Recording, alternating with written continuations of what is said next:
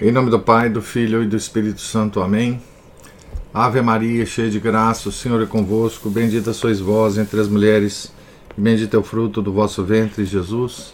Santa Maria, Mãe de Deus, rogai por nós, pecadores, agora e na hora de nossa morte. Amém. São José, rogai por nós. São Felipe Neri, rogai por nós. Nossa Senhora de Fátima, rogai por nós. Em nome do Pai, do Filho e do Espírito Santo. Amém. Bom dia a todos. Nós estamos aqui na página 178 do livro Diálogo, escrito por Santa Catarina de Sena, capítulo 19. Catarina pede explicações sobre as lágrimas. Então aquela serva viu-se inflamada de grandíssimo desejo, como que embriagada pela união com Deus e por tudo que vira e ouvira, dolorosa ante a maldade das pessoas que não reconhecem o próprio benfeitor divino e sua amorosa bondade. Ao mesmo tempo, sentia-se alegre na esperança por causa da promessa divina que lhe ensinara o modo como ela e os demais servidores alcançariam perdão para o mundo. Desejosa de conhecer mais sobre os estados da alma, sobre os quais Deus lhe falara, elevou o seu pensamento à verdade suprema. Notara que aqueles estados são percorridos em lágrimas.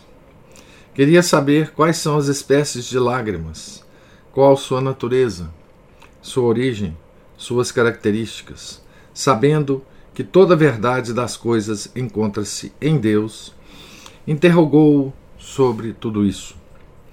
Nada se conhece em Deus sem a aplicação da inteligência, mas é, mas é necessário também o desejo de saber na luz da fé.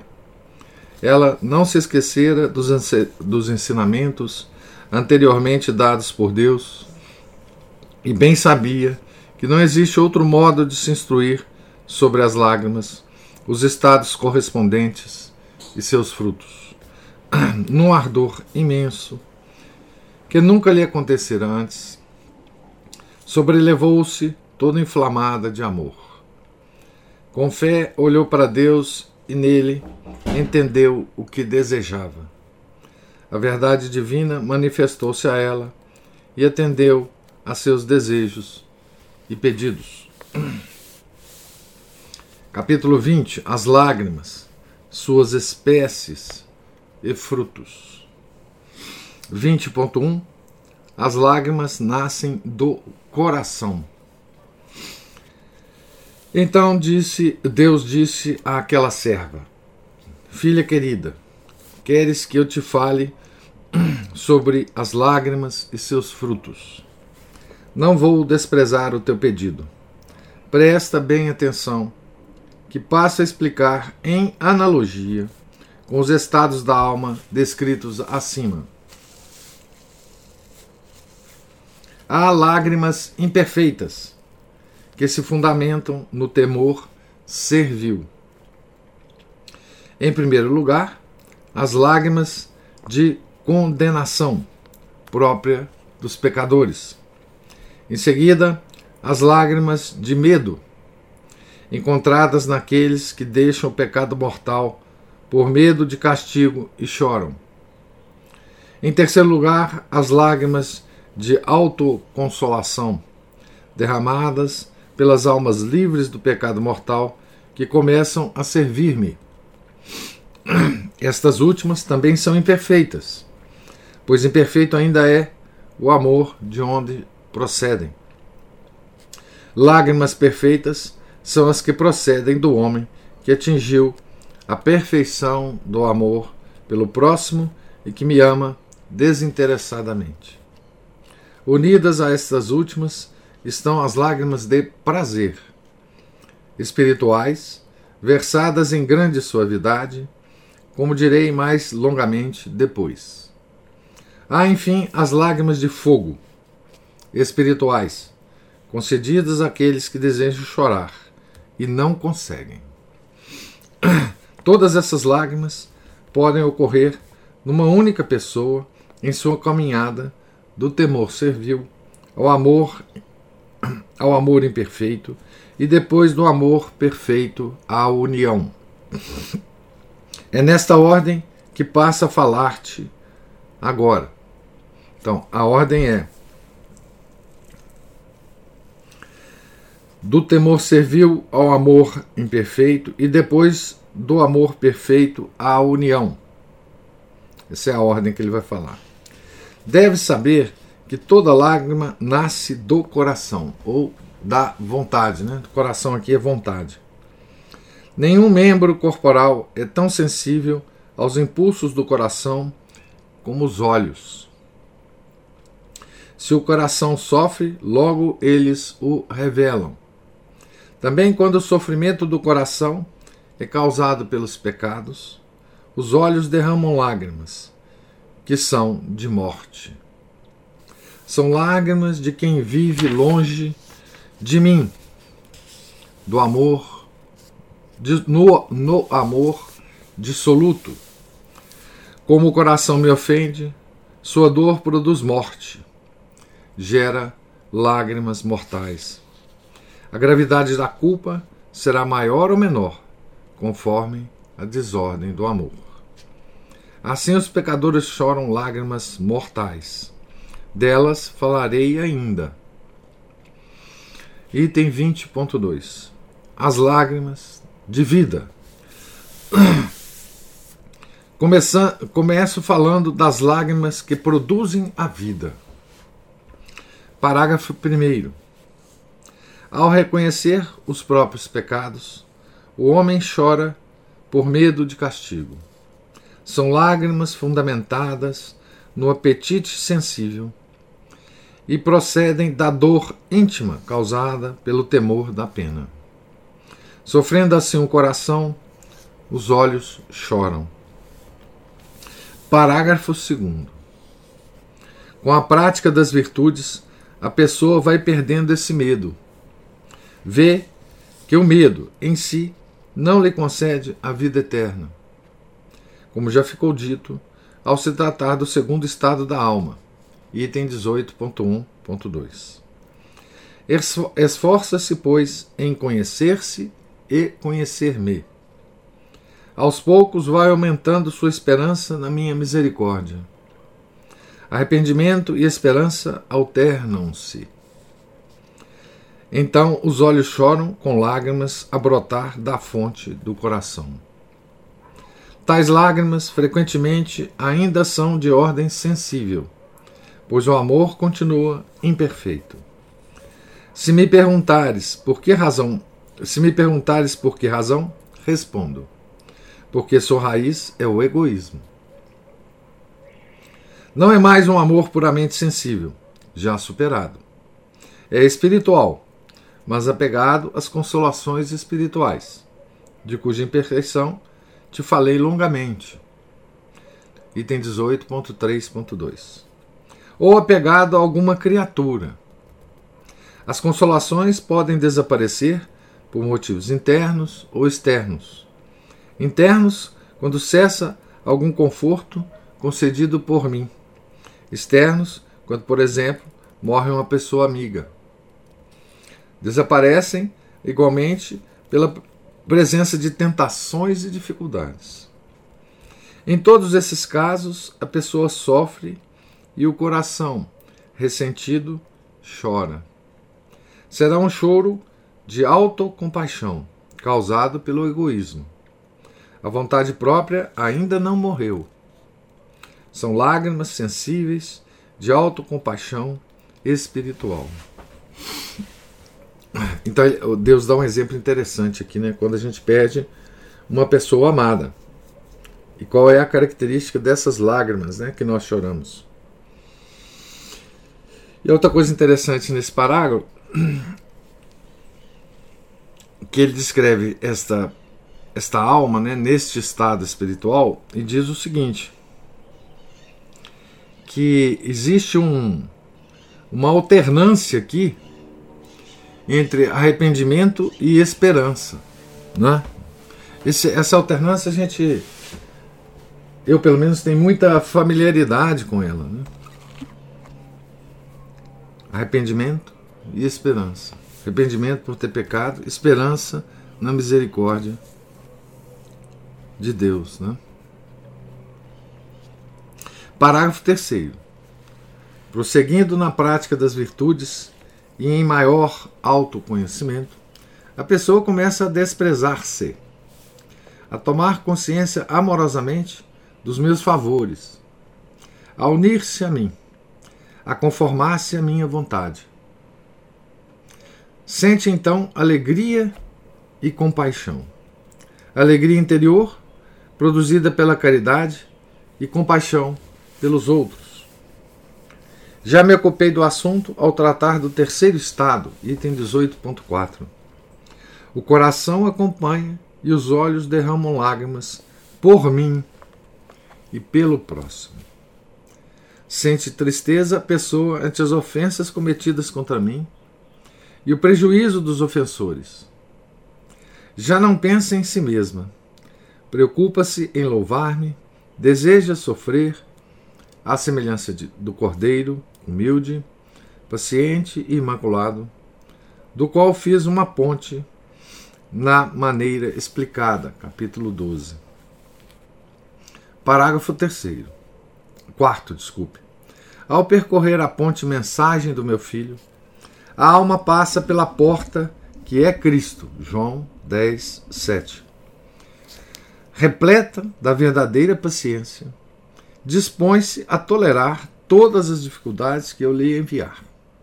Aceitas com virilidade, sem preferências, do modo que vierem. Mais ainda, como já afirmei, item 18.5.1. Não apenas sofre com paciência, mas com alegria. Considera uma honra padecer por minha causa. Deseja mesmo sofrer. Por tais caminhos, alcançam uma satisfação e paz de espírito tais que as palavras não conseguem exprimir.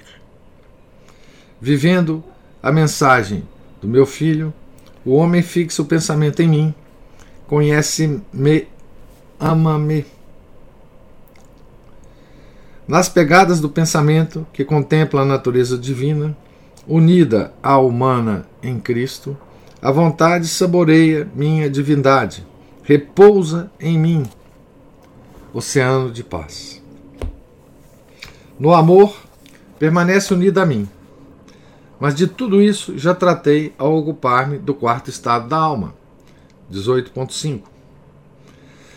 Pois bem, ao experimentar minha divindade, os olhos derramam lágrimas de suavidade, verdadeiro alimento que nutre a alma na paciência, lágrimas de suavidade. Qual perfume, estas lágrimas exalam odor de grande suavidade. Como é feliz, filha querida, o homem que ultrapassou o mar proceloso do pecado e chegou ao oceano da paz. O homem que encheu seu coração com a minha divindade. Qual aqueduto os olhos satisfarão o coração, derramando lágrimas. Este é o último estado, no qual o homem é ao mesmo tempo feliz e sofredor. 18.5.3. De novo aquela aquele mistério, né? Aquele paradoxo da do progresso espiritual, né? O homem é ao mesmo tempo feliz e sofredor. Feliz por achar-se unido a mim, gozando do amor divino. Sofredor ao ver que me ofendem. Age de tal forma por causa do autoconhecimento. Foi conhecendo-se e conhecendo-me, e chegou a tal estado. Este estado de união fonte das lágrimas de suavidade, não é prejudicado pelo conhecimento de si, proveniente do amor ao próximo, donde recebeu a lágrima do perdão amoroso de Deus, e a tristeza pelos pecados alheios. Quando chorou com os que choram e sorriu com os que sorriem. Carta aos Romanos, 12, capítulo 12, versículo 15. Estes últimos são as pessoas que vivem no amor. O perfeitíssimo alegre-se ao vê-los dar-me glória e louvor. Estas segundas lágrimas do terceiro estado perfeito são as lágrimas de união do quarto estado. Estes dois estados, terceiro e quarto, se completam mutuamente. Se o último pranto, causador da união com Deus, não incluísse o terceiro estado, de amor pelos homens, nem seria perfeito. Necessariamente, um estado inclui o outro. Em caso contrário, cair-se-ia na presunção pela sutil preocupação da própria fama. Das alturas, o homem cairia para a antiga situação do pecado. Diante desse perigo, ocorre amar o próximo sempre com autêntico autoconhecimento. Esse esforço aumentará a consciência do meu amor por si mesmo. Com o mesmo amor que se sente amado, o perfeitíssimo ama o outro. Percebendo qual é o objetivo do meu amor, ama-o também. Num segundo instante, a alma compreende sua incapacidade de ser-me útil, retribuindo-me o puro amor que de mim recebe. Aqui tem uma nota dizendo assim: o puro amor para Catarina é amar sem ser, ama sem ser amado antes, coisa impossível de realizar-se para com Deus, que desde sempre nos amou. reage amando-me naquele meio, entre aspas, aqui, que vos dei o próximo. Nele todas as virtudes são praticadas. De novo, né? Nós já lemos um capítulo inteiro sobre isso. Todas as virtudes e todos os vícios são praticados no próximo. Né? Então, Deus está Aliás, Deus está repetindo várias coisas aqui, né? Sempre. Em outros, em outras circunstâncias, Deus vai repetindo tudo que ele tinha falado antes, usando agora a, as lágrimas, né? Veja que a forma a forma pedagógica de Deus é sempre repetir as mesmas coisas, usando figuras diferentes, né? Porque a verdade é a mesma sempre, né? Então ele, ele tem usado aqui com Santa Catarina e conosco uma, uma pedagogia cíclica, né? Ele vai falando as mesmas coisas, sempre é, usando exemplos diferentes e, e, elevando cada vez mais esses, esses assuntos, né? Elevando espiritualmente cada vez mais esses assuntos. Né? Ele está falando a mesma coisa. É, ele diz: rea, reage amando-me naquele meio, entre aspas, que vos dei, o próximo. Nele todas as virtudes são praticadas, no próximo. Né? Todas as qualidades que vos dei destinam-se ao benefício dos outros, em geral e em particular. Ou seja, todos os dons que, eles, que Deus nos dá, os dons naturais, né? os dons espirituais, todos eles, nos são dados para usá-los no próximo. Né? Dons materiais, dons naturais e dons espirituais. Né? É vossa obrigação amar com o mesmo puro amor que eu vos amo. Não sois capazes de praticá-lo para comigo, já que vos amei antes de ser por vós amado. Então é impossível nós retribuirmos o amor que Deus tem por nós. Impossível. Né? Não só em grandeza, né? Mas porque todo o amor que nós temos por Ele nos é dado por Ele. Então nós não podemos devolver nada a Deus que Deus não tenha já, né? Meu amor não tem justificação. Amo antes.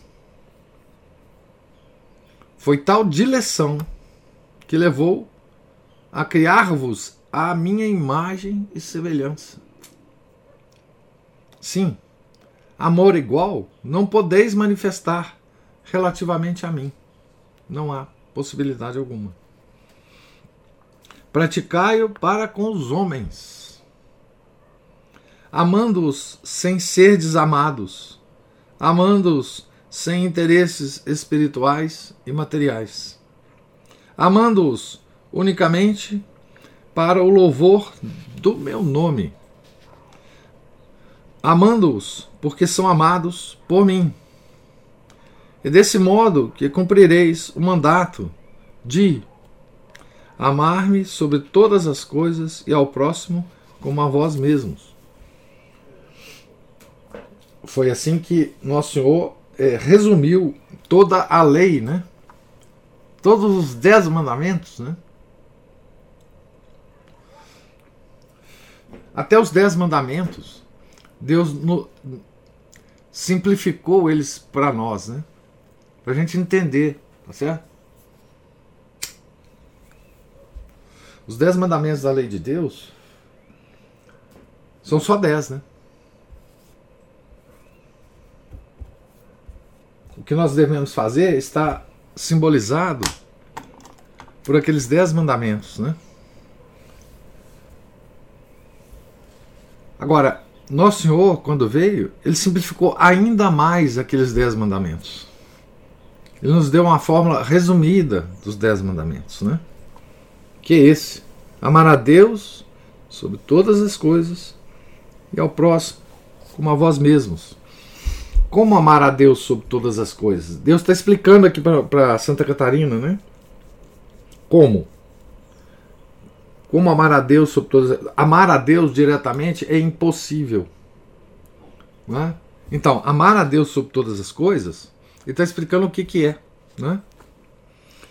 Então, como é que ele explica? Sim, amor igual não podeis manifestar relativamente a mim. Então, esse amar a Deus sobre todas as coisas não é a Deus diretamente. Né? Não é a Deus diretamente. Praticai-o para com os homens, amando-os sem ser desamados, amando-os sem interesses espirituais e materiais amando-os unicamente para o louvor do meu nome, amando-os porque são amados por mim. É assim que a gente ama a Deus sobre todas as coisas. É o que Deus está nos ensinando aqui, né? A tais alturas não se chega sem atingir o estado de união, que segue o terceiro. Mas seria impossível conservar tal união comigo se se abandona aquele amor das lágrimas do terceiro estado. Da mesma forma que não é possível cumprir o mandamento de amar-me sem cumprir o, o mandamento de amar ao próximo. Então, ao próximo como a vós mesmos, cumpre o amar-me sobre todas as coisas. Eles, os dois amores, são os dois pés, item 14.14, .14, que levam à vivência dos mandamentos e dos conselhos dados por meu filho crucificado. Esses dois estados, terceiro e quarto, reduzem-se a um e nutrem o homem na prática das virtudes e na união comigo. Realmente, não se trata de um novo estado. É o terceiro que se aperfeiçoa em novas, numerosas e admiráveis elevações do espírito, conforme expliquei, item 18.5. Dá-se uma compreensão da verdade que, embora realizada na Terra, parece celeste. Em tal união, a sensualidade é dominada e a vontade própria morre. Quer dizer, ela se une à vontade de Deus, né? Como é agradável essa união para quem a desfruta. Ao experimentá-la, o homem conhece meus segredos e chega mesmo a profetizar acontecimentos futuros. São coisas que dependem de mim e a pessoa interessada não deve dar-lhes grande valor. Explico-me. Valorize, sim, o que realizo, mas evite comprazer-se por apego pessoal. Que a pessoa se julgue indigna de qualquer sossego e tranquilidade espirituais. A fim de nutrir sua alma, não se, não se julgue um perfeitíssimo, mas desça ao vale do autoconhecimento. Essa volta ao conhecimento de si é uma graça. Volta ao conhecimento de si é não sou nada. Não é isso? Esse é o conhecimento de si. Esta volta ao conhecimento de si é uma graça, destinada a iluminar a alma e fazê-la progredir. Durante essa vida, ninguém é tão perfeito que não possa aperfeiçoar-se no amor. Somente meu filho, que é vossa cabeça. 1 Coríntios 11, versículo 3. Não podia progredir na perfeição, pois ele e eu somos um. Por causa da união com a natureza divina, sua alma era compreensora. Aqui tem uma nota dizendo compreensora no sentido de que gozava a visão beatífica. A alma do filho. A alma humana do filho, né? Vós, ainda peregrinos, sempre podeis crescer. Não que atinjais um estado ulterior, pois o estado de união é o último. Com minha graça podeis aperfeiçoá-lo, segundo o vosso desejo.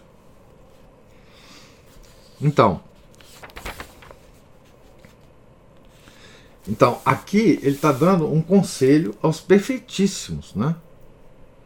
Que pode nos ajudar também a nós né, que vivemos na caridade comum. Né?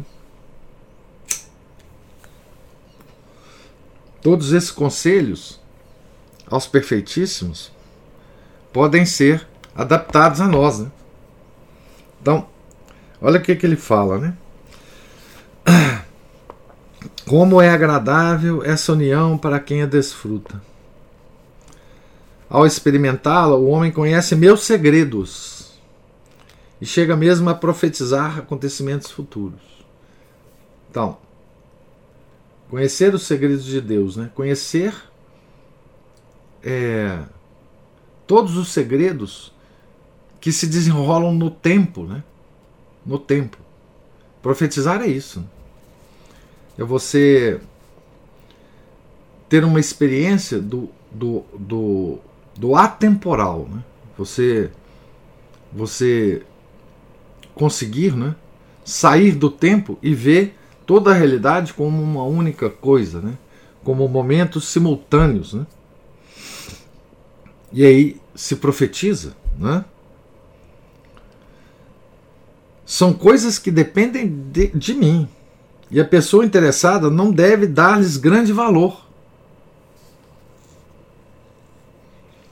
Então, aquele que tem o dom da profecia não se deve dar tanto valor a si mesmo. Né? Explico-me. Valorize sim o que eu realizo, mas evite comprazer-se por apego pessoal. Ou seja, evite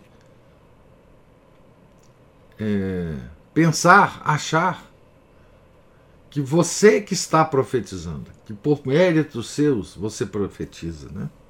Então, essa aqui é uma é uma, um conselho que ele dá aos perfeitíssimos. E nós podemos muito bem né, usá-los, esses conselhos, para os pequenos dons que Deus nos, nos dá. Né? É, aos, a, a, a, aos, aos dons naturais, intelectuais, etc., como também aos bens materiais que nós temos, né? Não se comprazer com eles. Não se comprazer por apego pessoal. Isso não é nosso. Né? Isso é, Deus, é de Deus. Né? As lágrimas e as fases da vida espiritual. Item 20.3. Conforme teu pedido, expliquei-te as espécies de lágrimas com suas características. As primeiras são, prós, são próprias das pessoas que vivem em pecado mortal. As lágrimas brotam do coração. Como aqui a fonte está corrompida, o pranto é pecaminoso e mal, bem, bem como todas as demais atividades. As segundas lágrimas pertencem àqueles que começam a ter consciência dos próprios males e temem os castigos consequentes. Constitui o comum início da conversão.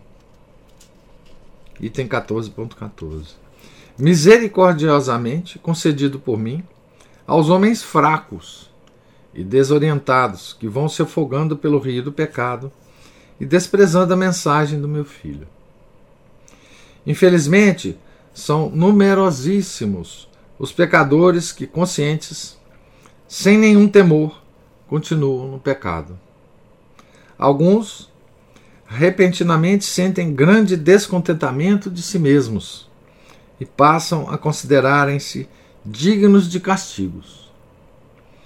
Outros arrependem-se por terem me ofendido e com abonomia se põem a servir-me e com bonomia né, se ponham a servir-me. De todos eles, certamente tem maior possibilidade de atingir a perfeição aqueles que se convertem com grande ardor. Mas esforçando-se, todos o conseguirão. Os primeiros terão de preocupar-se em não ficar no temor servil.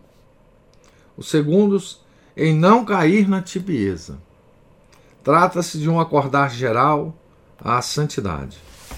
Então veja.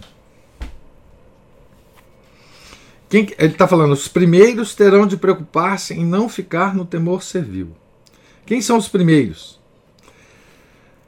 São o que são é, o, que eles, é, o que Deus descreve assim, ó. Alguns repentinamente sentem grande descontentamento de si mesmos e passam a considerarem-se dignos de castigo. Esses são os primeiros. Então a esses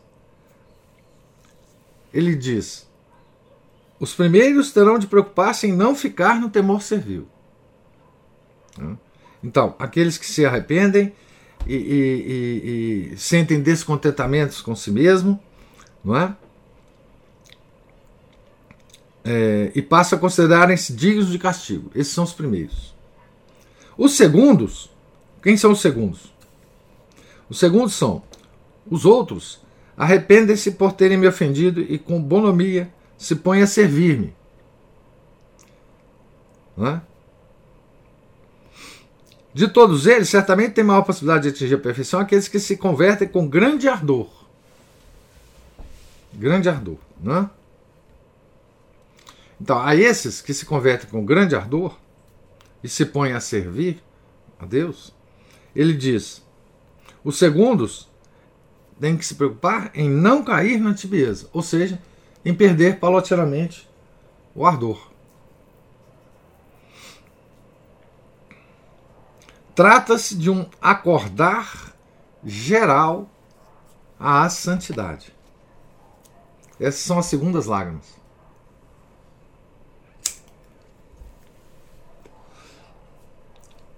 As terceiras lágrimas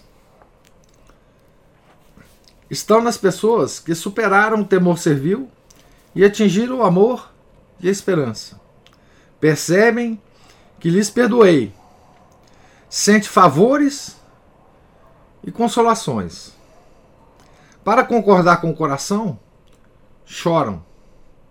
Como são imperfeitas, conforme expliquei, item 18.1.2, trata-se de um pranto ao mesmo tempo sensível e espiritual. As quartas lágrimas acontecem com a prática das virtudes. Crescendo o desejo da alma, a pessoa se une e se conforma à minha vontade. Quer o que eu quero, ama profundamente o próximo. É um pranto de amor por mim e de dor pelos pecados e prejuízos sofridos pelo próximo. As quintas lágrimas, próprias da última perfeição, item 18.5, completam as anteriores. Em união com a verdade eterna, estes progridem muito no desejo santo. Por esse motivo, o demônio os teme e não consegue prejudicar-lhes a alma, seja com ofensas, pois são pacientes na caridade, seja com atrativos espirituais e materiais, por, por eles humildemente desprezados. Na verdade, o demônio não dorme jamais. Nisso ele até vos dá lições. Vós que sois negligentes e dormis no tempo da messe, no tempo do trabalho, né? a messe. Mas sua vigilância não consegue prejudicar as pessoas que se acham no estado de união, pois ele não tolera o ardor da caridade e a união da alma comigo. Quem vive em mim não pode ser enganado. Não pode ser confundido, né? que é uma palavra é, bíblica, né? não pode ser enganado, não pode ser confundido. Né? O diabo evita os perfeitíssimos, como o mosquito se afasta da panela que ferve, por medo do calor. Quando a panela se acha fria, o mosquito se engana e cai dentro encontrando às vezes mais calor do que percebia. O mesmo acontece com os homens. Antes que eles cheguem à perfeição, o demônio os julga frios e atormenta com muitas tentações. Mas se neles houver um pouquinho de entendimento, de fervor e de desprezo pelo pecado, a vontade não consentirá. Alegrem-se aqueles que sofrem. Este é o caminho para se ir até o estado de união. Já afirmei, item 2.2 e item 18.3.1, que o meio de se conquistar a perfeição está no conhecer-se e no conhecer-me. Ora, se eu estiver na alma, não há ocasião mais, pro, mais oportuna para conhecer-se do que no tempo das tradições. Em que sentido? Vou explicar. Nas dificuldades, o homem tem mais consciência das próprias forças. Compreende que somente conseguirá resistir e libertar-se das tentações se sua vontade for reta. Vê que de si mesmo nada é, pois em caso contrário afastaria as tentações indesejáveis. O autoconhecimento, portanto, conduz a humanidade e faz recorrer a mim. E a faz recorrer a mim. Né? Não. Desculpe. O autoconhecimento, portanto, conduz à humildade e faz recorrer a mim. Deus eterno, mediante a fé. A pessoa compreende que somente eu dou a vontade reta que não consente nas tentações e evita as insinuações más. Estais certos quando procurais vos fortalecer mediante a mensagem do meu Filho, o amoroso Verbo encarnado, durante as provações, sofrimentos, adversidades e tentações. Tal atitude aumenta a vossa virtude e vos ajuda a chegar à perfeição. Então aqui Deus está falando uma coisa muito, muito interessante, muito interessante, que é o seguinte, que é o valor do sofrimento no nosso progresso espiritual, a nossa caminhada até a união perfeita com Deus. Né? Então, ele diz que é só nas dificuldades que nós vemos a nossa limitação. Né? A nossa limitação. Ah, é só nas dificuldades, e na, ele chama contradições aqui, né? Dificuldade de um modo geral, né? É que nós sentimos a necessidade de nos colocarmos nas mãos de Deus. Ou seja, o que, que significa isso? Entregar a nossa vontade a Ele. Não é? E ele, aqui ele, ele menciona uma coisa muito interessante, que é o sofrimento do verbo. Não? Nós acabamos de passar por, por essa por essa época do ano em que nós nos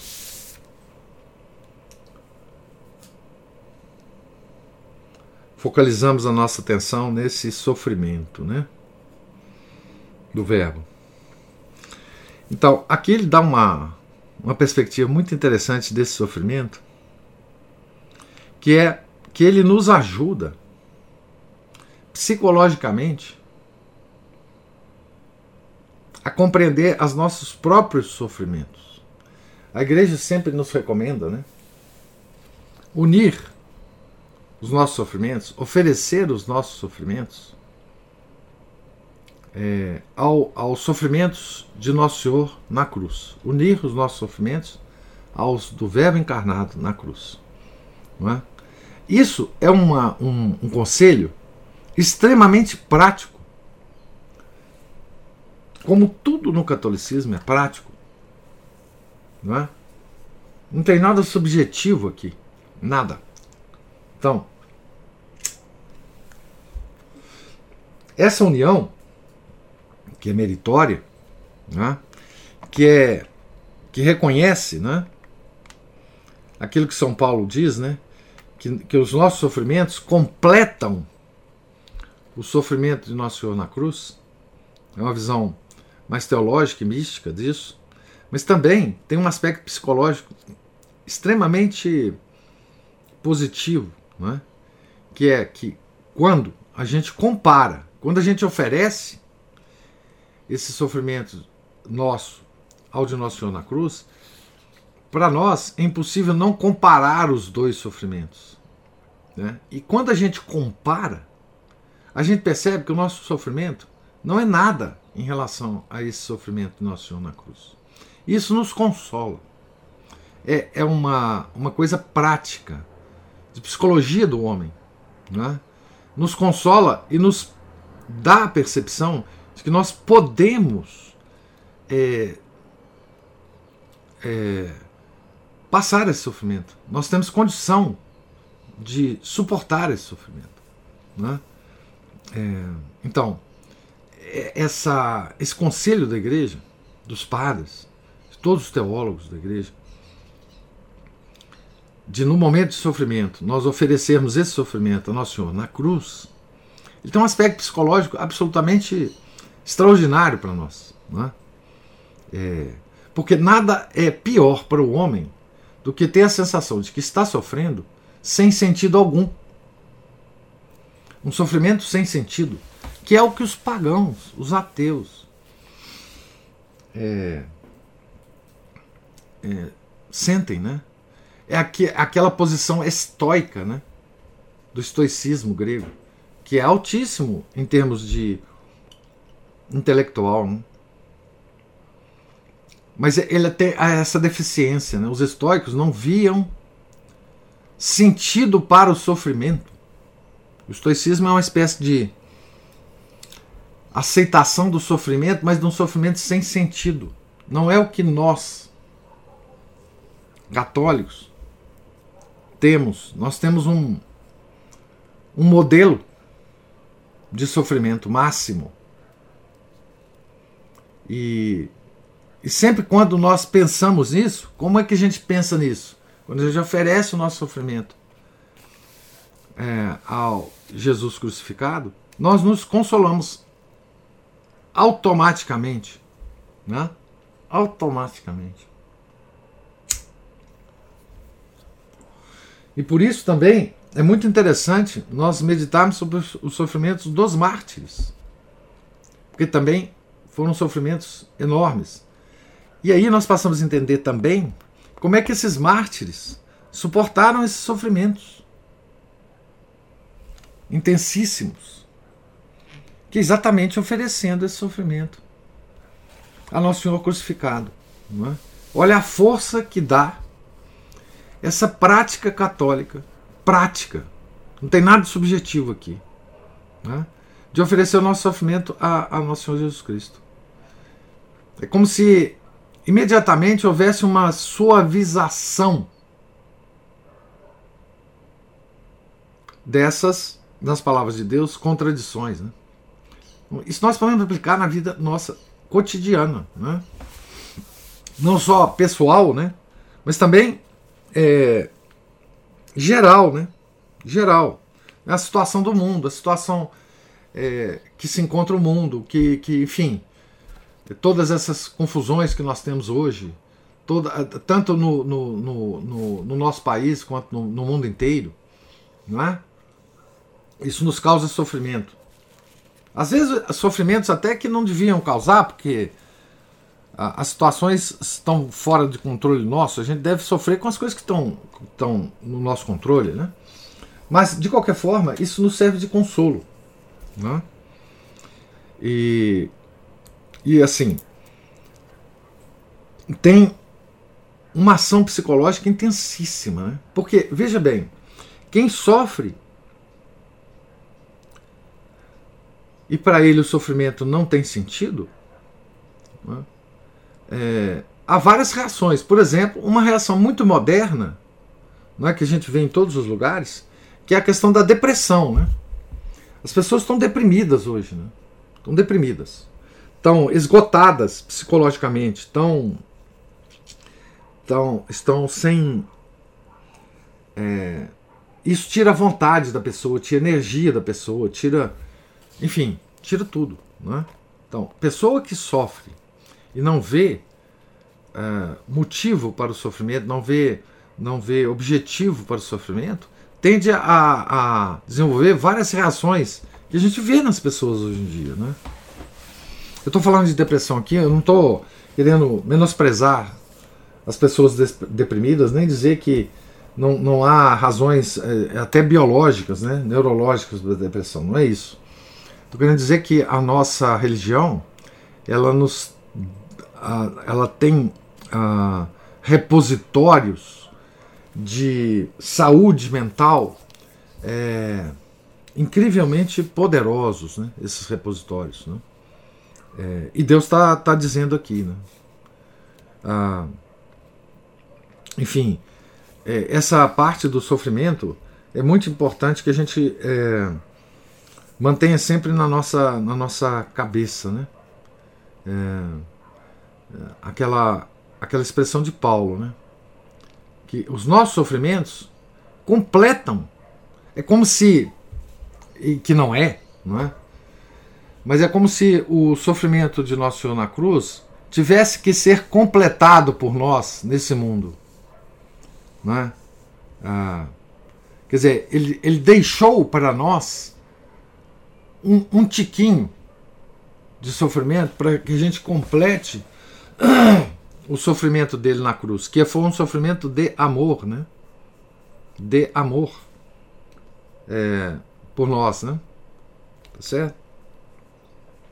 Eu vou parar por aqui no, na página 186, no item 20.4, as lágrimas de fogo.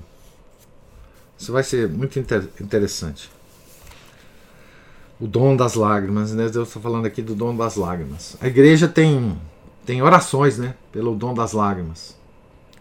Eu vou, talvez amanhã eu vou procurar aqui no meu missal uma oração pelo dom das lágrimas. Então, é, agora eu gostaria de ouvir aí as perguntas ou comentários de vocês sobre essa leitura. Você citou Paulo e eu lembrei de uma outra frase dele que assim, que é quando sou fraco é que sou forte. Porque é, é quando eu deixo de contar com as minhas próprias forças e passo a contar com Deus. Pois é, veja que paradoxo essa frase. É um, é um paradoxo, né? Quando sou fraco é que sou forte. Porque na verdade é isso que Deus está falando aqui, né? É nas contradições, nos sofrimentos, que você se sente fraco. Né? É que você une a sua vontade à de Deus. E aí você é forte. É uma coisa impressionante, né? É, eu gosto sempre de falar dessas contradições, né? Porque, assim, o Chesterton, o Chesterton é um, um autor, né? Que ele sempre deu muita, muita ênfase às, às contradições, né? Não contradições. Onde ouviu-se contradições, houve-se paradoxos, né? É, são aquelas coisas que nos parecem contraditórias, mas que são é, podem ser compreendidas se você subir um degrau, né? É, então, o São Paulo é cheio desses paradoxos, né? Por exemplo, você afirmar que a gente completa o sofrimento de Jesus na cruz é um, é um paradoxo, né? Porque aquele sofrimento, ele é perfeito. Ele não precisa de completude. Ele foi o oferecimento que nos redimiu. Né? Mas é um paradoxo que nós soframos e, e completamos esse, esse sofrimento do Nosso Senhor, né? com, a, com a nossa vida porca, miserável que nós temos. Né? Quer dizer, isso é, é uma espécie de, de aspecto da misericórdia infinita de Deus também, né? para conosco. Né? Ele nos deixa, ele nos permite completar esse sofrimento. Né? É uma coisa, é uma coisa extraordinária, tremenda, né? da nossa religião. Enfim. E são sutilezas que a, só a nossa religião tem, né? Se você compara isso, né, com qualquer discussão, digamos assim, protestante sobre qualquer coisa, as, essas discussões parecem tão rudes, tão de baixo nível, que assim a gente fica pensando, não é possível um negócio desse, né? A nossa religião tem essas sutilezas, né? Essas e, e todas elas são, são coisas muito práticas né? é que nós podemos fazer na nossa vida é, imediatamente ao nosso entendimento, nós podemos praticar isso. Né? É, uma coisa impressionante. Né? Impressionante. Mais alguma Observação, gente? O senhor consegue fazer um exercício assim de pensar é, como, se, como, como se eu estivesse no lugar de uma pessoa dessas que não acredita em Deus? Ah, não, eu nunca deixei de acreditar em Deus, né? Por isso eu não. Eu não entendo eu não entendo porque assim toda é, o, o, o, ateu ele tem uma ele tem várias deficiências né é, mas é, uma delas é intelectual né é, eu acho que não acreditar em Deus é uma deficiência intelectual né uma vez que assim veja que toda a nossa, a nossa natureza humana é, não precisa. Aliás, São Tomás de Aquino, a igreja, a igreja sempre, sempre afirma isso, né? É dogmático isso, inclusive, né? É, que nós temos capacidades naturais é, próprias, sem auxílio da graça, para chegarmos à conclusão de que Deus existe, né? Isso é dogma da igreja. Não é? É, é anatematizado a afirmação de que nós não podemos é, provar a existência de Deus sem a, a graça. Isso é anátema. É? Então, Por isso que eu, é, a, a fato de você não acreditar em Deus, você está, você não, você está indo contra a sua, a sua própria natureza né? intelectual. É, a, os pagãos, né, chegaram à conclusão da existência de Deus, né? Então assim, é, você não precisa nada para acreditar na existência de Deus. Você não precisa nada além das suas disposições naturais de, de homem. É, da natureza humana. Né? Então, os ateus são, são deficientes é, na própria natureza humana, né? não estão usando a sua própria natureza humana para chegar a essa conclusão. Né? Aliás, o Aristóteles, depois São Tomás de Aquino, apresentam argumentos da existência de Deus sem recorrer à, religião. Né? São Tomás uh, começa a Suma Teológica assim. Né? É, ele não recorre a nenhum, a nenhuma, a nenhum argumento de autoridade e a nenhum argumento é, é, da religião para, para concluir que Deus existe. Né? Então, o ateísmo é uma forma de, de ignorância invencível, talvez. Né? É, então, essa coisa de não acreditar em Deus é uma coisa é uma deficiência intelectual natural. Né? Não, não tem dúvida. Agora, hoje aparece. No mundo de hoje, tem uma nova forma de ateísmo que nunca existiu. Sempre existiu ateu, né? Isso aí nunca deixou de existir. Mas tem um texto muito interessante do padre Leonel Franca que tá, tá disponível, acho que na permanência tem esse texto é, que chama Ateísmo Militante. Depois, se vocês quiserem ler esse texto, é muito interessante. Porque ele, ele diz o seguinte: existe uma nova forma de ateísmo hoje em dia, que é esse tal ateísmo militante, que é um, um apostolado dos ateus. Né? Tem, tem associações de ateus, tem ONGs de ateus, tem páginas e mais páginas na internet sobre ateísmo. Então existe um apostolado do ateísmo, que é uma coisa nova na humanidade. O padre Leonel Franca observa isso, né? Porque a existência de ateus é uma coisa. Essa coisa do ateísmo militante é outra. Tem um, um, um cara que ele é um chefe de uma dessas ONGs, um cara muito conhecido, que é o Richard Dawkins, aquele biólogo de Harvard.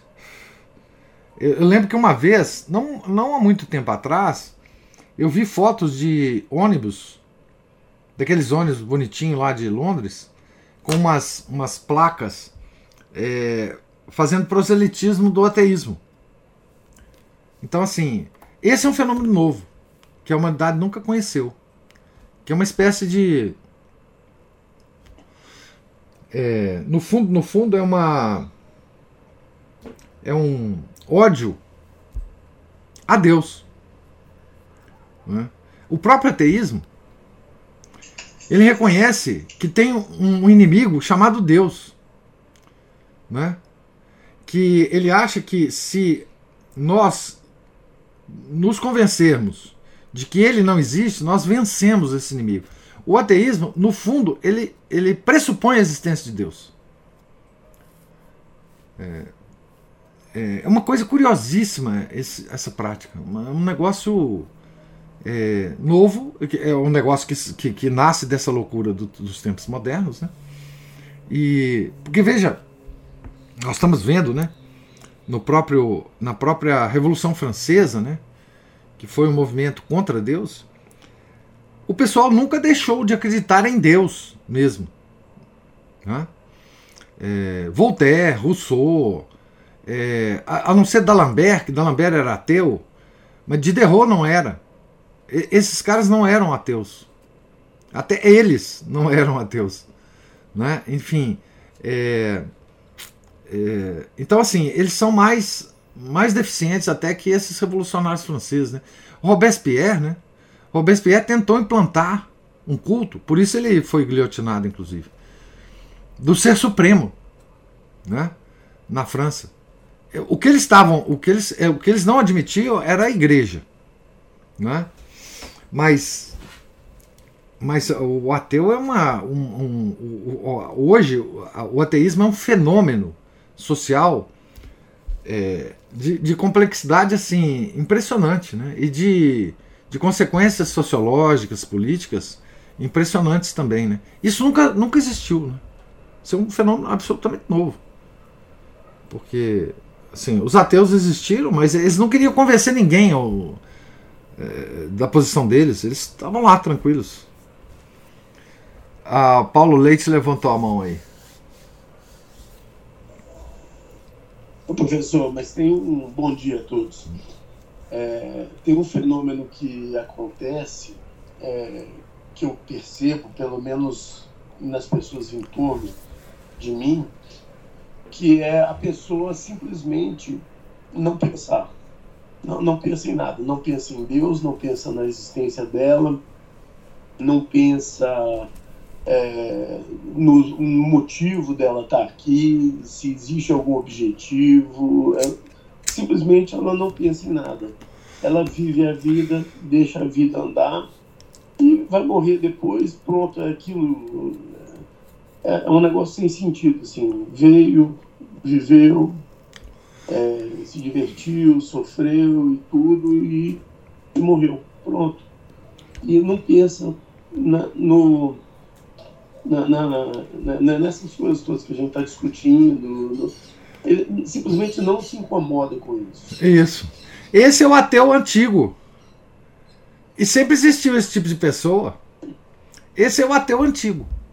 É, ele não apurrinha ninguém também. É, ele não. Enfim. Esse é, é, é, é aquela pessoa que sempre existiu no mundo.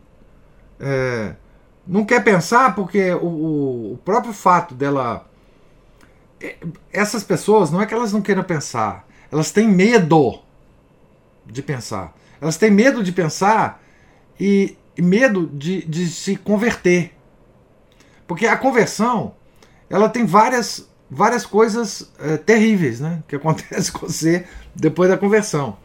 Então você passa a ter normas de vida, você passa a ter comportamentos diferentes. Essas pessoas não querem mudar o comportamento. Né? É uma espécie de ateísmo passivo, digamos assim, que é o ateísmo que sempre existiu, aquelas pessoas que não, deixa para lá, não quero conversar é sobre isso. Né? É, é, é uma espécie, é uma espécie mesmo de assídia. É, deixa para lá, não quero pensar nesse negócio agora, deixa para lá. A Ana Paula levantou a mão aí. Ou o Márcio, não sei é que esses, eu estava pensando que esses revoltosos, como o senhor falou, esses ateus militantes, é, talvez o problema deles seja que eles não querem, é, o, o orgulho é tamanho, eles não querem admitir que tudo aquilo que eles.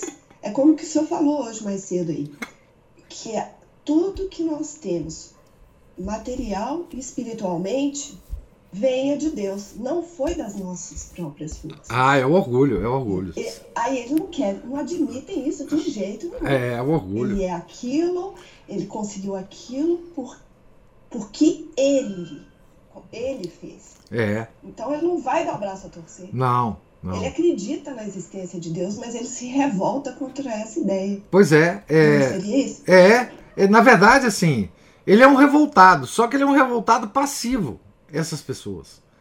É, porque quando você se converte, é, a primeira coisa que você sente é o seguinte: poxa, tudo que eu tenho, a minha própria existência, é devido a Deus. Então isso aí é um choque para o egoísmo incrível. O primeiro choque que o, que o, que o nosso egoísmo sofre, ele tem, o egoísmo tem várias formas muito mais sutis do que que eu estou falando aqui. Mas a primeira delas, esse choque, né? Choque assim, poxa, é, tudo que eu tenho é devido a Deus, não é devido a mim mesmo, né? É, não é devido ao meu, ao meu mérito, não é devido a, a, a todos os, os, os, os intelectuais têm muito disso, né? Não, eu estudei muito. Eu sei é, tudo porque eu estudei muito, porque é o meu esforço, porque eu é que eu, eu tenho é, o mérito completo nisso, porque ele não está percebendo que assim, o próprio dom dele entender as coisas vem de Deus, né? É, porque pessoas estudam e algumas elas é, absorvem muito mais do estudo do que outras. Esse dom não é dela, né? Esse dom não é dela, né? Então, assim, é, é por orgulho, é por orgulho. Né? Na verdade, assim, é, o, o, o, ateísmo passivo, né? esse que não incomoda, as pessoas não ficam é, fazendo proselitismo, é, é, é, é, é consequência de um orgulho é, profundo né? que as pessoas têm. É, e sim, o Paulo está certo, a gente convive muito com essas pessoas, né? com esse e, é, orgulho. Ah, e, e curioso é o seguinte: essas pessoas elas tendem a cair em malhas e mais malhas do, do demônio. Né? Por exemplo, essas pessoas, quando elas vão, por exemplo, quando elas têm a experiência de ir num centro espírita e ver aquelas coisas que acontecem no centro espírita, elas ficam profundamente atraídas por aquilo. Né? Porque, mesmo que, que elas falam que não acreditam em Deus nem nada, elas ficam assim naquele, naquele estado de excitação, né? por, por aquelas maravilhas que elas teriam visto, elas são muito atraídas por isso. Muitas pessoas que eu conheço, né, desse comportamento que o Paulo descreve, elas caem nessas malhas facilmente, né? Porque elas estão desprotegidas, né? Elas não têm proteção alguma. Né? E, e, o próprio orgulho leva elas a, a, esse tipo de, de, de prática, né? Que o demônio prepara para o demônio tem uma técnica para cada um de nós, né? É, para que a gente caia na malha dele. E o que, que Deus fala aqui, né? É que o, o demônio tem horror ao ardor, né? Ao ardor da fé. Ardor é, vem do fogo, né? Então, ele faz até a comparação da mosca, do, do calor, etc, etc. E, mas essas pessoas eh, não têm ardor nenhum, elas são frias. Né? Então o demônio ela, ela é, pega essas pessoas rapidamente. Né? É, é, incrível, realmente incrível. E quanto mais intelectualizado é essa pessoa, mais argumentos ela tem para manter a, a, a vidinha dela aparentemente sem contato com nada, com Deus nem nada. Elas vão como o Paulo falou, né? Viver, não sei de onde que eu vim, também não importa. Eu estou aqui na minha condição, tranquila, confortável. Eu sei que tem sofrimentos aí na vida, é assim mesmo, todo mundo sofre, mas eu vou tocando a minha vida aqui sem me preocupar com muita coisa. Esse é um, uma coisa que sempre existiu, viu? No mundo, isso aí sempre existiu. Em todas as fases, em todas as civilizações. É, esse. E alguns e alguns se dizem católicos, ah, não. É. outras religiões e é, tudo. Não. Fala que acredita em Deus, mas. É, mas. Não, mas é, fala da boca para fora, né? Na, na, porque na vida prática elas demonstram que não acreditam. Né? Que, que, é o que é importante. Né? Porque subjetivismo não tem nada a ver com, com a nossa religião. Então o que você pratica é o que você acredita. A prática é que mostra o que você acredita. Né? Não tem essa conversa, né? Ah, tá, você acredita, é, tá, mas ah, o que, que você faz? Ah, não faço nada. Então não acredito. Na verdade, não acredito. Né? Então, é, é, nós temos que usar os critérios católicos. Né? A sua prática na vida mostra o que você acredita. Não tem outra, outra forma. Por isso que a gente tem que conformar a prática nossa com o que a gente é, com, com a igreja. Senão nós não estamos dentro dela. Né? É aquele negócio que eu sempre já contei isso, talvez o Paulo não tenha ouvido ainda. É, na universidade eu usava muito esse argumento porque eu sei que eles eles ficavam chocados com esse argumento, né? Então, por exemplo, na sexta-feira eu não como carne. Aí a gente ia almoçar juntos e eu não comia carne e a pessoa me perguntava: por que, que você não come carne na sexta-feira. Aqueles é, intelectuais acadêmicos nossos, né? Eu dizia para eles: é porque a igreja manda não comer carne na sexta-feira. E eles ficaram chocados com isso, né? É, mas, no fundo, é isso mesmo, né? A gente não come carne na sexta-feira porque a igreja manda. Né? E a gente entende por que, que a igreja manda e por que, que a gente não come carne, mas é, essa frase ela é chocante para as pessoas que, que estão fora da igreja, né? Porque elas consideram que não existe nada, nenhuma lei que manda você fazer qualquer coisa que você não queira. Né? Então, é, esse é um dos aspectos né, que esse pessoal vive fora da igreja. Né? E como a igreja hoje, né, Paulo, não manda quase nada, é fácil você dizer que é católico e, e viver a sua vida como se, se a igreja não existisse. Né? Então, é mais fácil para essas pessoas né, viver uma vida dissoluta, né, completamente amoral, né, sem nenhum princípio moral, e, e, e se dizer católico hoje em dia. Né? Infelizmente é, é assim. Por isso que a, a crise da igreja é, certamente fará, a, causará a perda das almas. Né? É, que, que é a única coisa que a gente deve lamentar nisso tudo, né? É a perda das almas. É, porque, no fundo, a igreja de Nosso Senhor Jesus Cristo ela está só preocupada com a salvação das almas. Nada mais além disso. Né? E quando a gente vê a alma se perder, a gente tem que chorar, né? Lágrimas. É, as vários tipos de lágrimas aqui, mas a gente tem que chorar. Né? Lamentar e, e, e tudo. Né? Mais alguma observação? Então, Deus lhes pague a paciência, a presença, os comentários. Tenham todos um, um santo dia. Fiquem com Deus. Amanhã, se Deus quiser, a gente vai ler o item 20.4 na página 186. Em nome do Pai, do Filho e do Espírito Santo. Amém. Ave Maria, cheia de graça, o Senhor é convosco. Bendita sois vós entre as mulheres, e bendito é o fruto do vosso ventre, Jesus. Santa Maria, Mãe de Deus, rogai por nós, pecadores, agora e na hora de nossa morte. Amém. São José, rogai por nós. Santa Catarina de Sena, rogai por nós. São Felipe Neri, rogai por nós. Nossa Senhora de Fátima, rogai por nós. Em nome do Pai, do Filho, do Espírito Santo. Amém.